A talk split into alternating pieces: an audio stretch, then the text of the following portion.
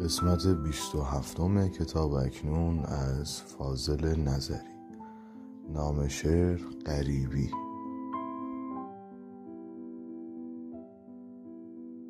یا از لهیب مکر حسودان به دور باش یا مثل من بسوز و بساز و صبور باش.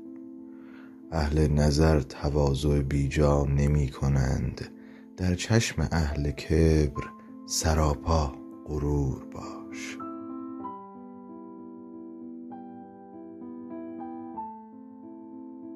بی سنگ زدن ها در این مسیر همچون قطار در تب و تاب عبور باش. روشن نمی شود به چراغی جهان. ولی یادآور حقیقت پیدای نور باش.